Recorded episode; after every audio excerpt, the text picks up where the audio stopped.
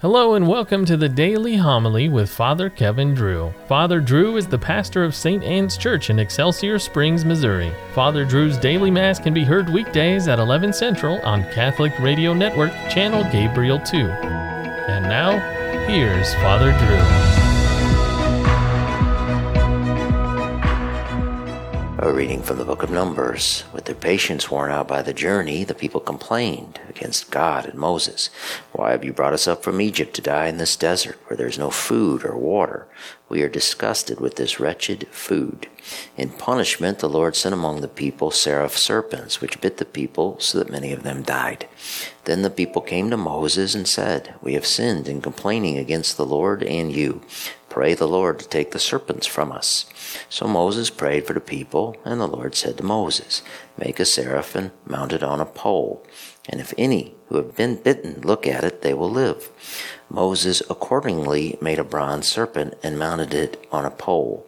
And whenever anyone who had been bitten by a serpent looked at the bronze serpent, he lived. The word of the Lord. A reading from the letter of St. Paul to the Philippians. Brothers and sisters, Christ Jesus, though he was in the form of God, did not regard equality with God something to be grasped. Rather, he emptied himself, taking the form of a slave. Coming in human likeness and found human in appearance, he humbled himself, becoming obedient to death, even death on a cross. Because of this, God greatly exalted him and bestowed on him the name that is above every name, that at the name of Jesus, Every knee should bend of those in heaven and on earth and under the earth, and every tongue confess that Jesus Christ is Lord to the glory of God the Father. The word of the Lord. Alleluia, Alleluia. We adore you, O Christ, and we bless you because by your cross you have redeemed the world. The Lord be with you. Reading from the Holy Gospel according to John. Jesus said to Nicodemus, No one has gone up to heaven except the one who has come down from heaven, the Son of Man. Just as Moses lifted up the serpent in the desert, so must the Son of Man be lifted up, so that everyone who believes in him may have eternal life. For God so loved the world that he gave his only Son, so that everyone who believes in him might not perish, but might have eternal life. For God did not send his Son into the world to condemn the world, but that the world might be saved through him. The Gospel of the Lord. On March 21st, 629, the Catholic Emperor Heraclius, with great pomp and ceremony, carried the relics of the true cross into Jerusalem. He had just won the relics back from the Persians, who 14 years earlier had carted the relics off after they sacked Jerusalem. When the Persians in 614 broke through the walls of Jerusalem, they killed tens of thousands and destroyed some 300 churches. They took 35,000 prisoners along with Jerusalem's treasures, including the true cross.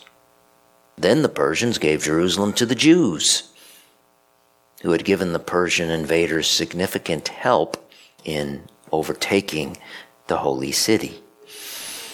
The Bishop of Constantinople, that's now Istanbul in Turkey, loaned the Christian Emperor Heraclius all the treasures of the churches in order to raise an army for a specific mission.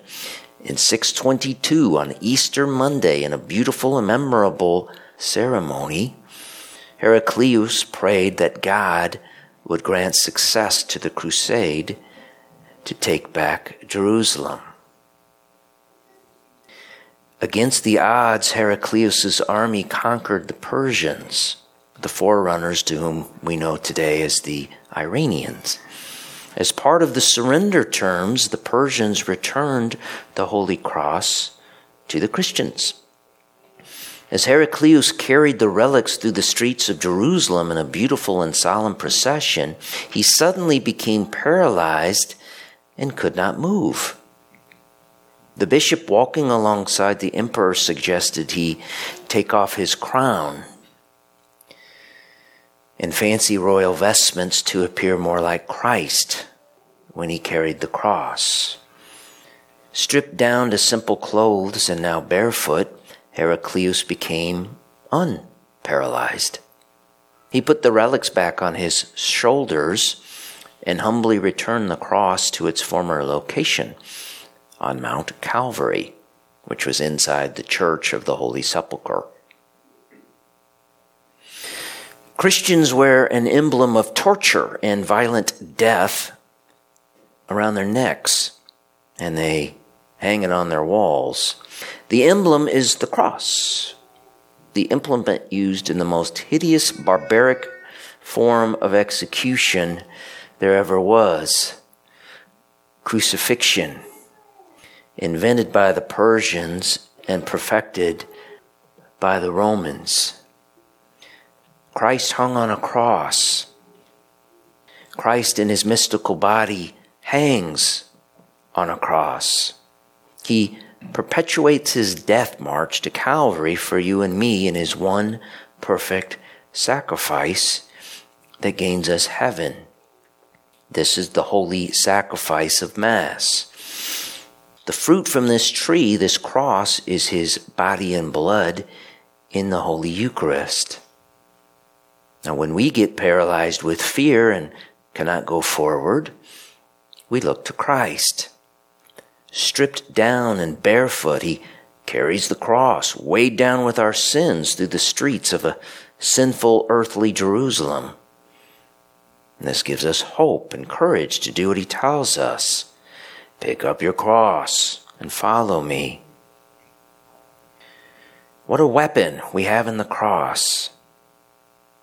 In 1938, the year before World War II erupted in Europe, Fulton Sheen wrote Take a gun away from Hitler in Germany, take tanks away from Stalin in Russia, and let these men stand on their own moral responsibility with no other power to command than their honesty, their love of truth, and their purity of heart, and see how long they could command.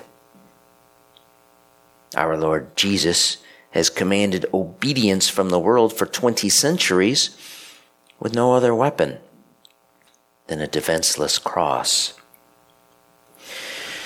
So we glory in the sweet wood, the sweet nails that held so sweet a burden.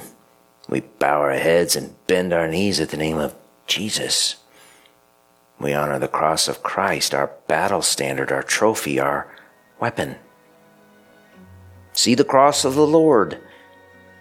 Let all his enemies flee in terror.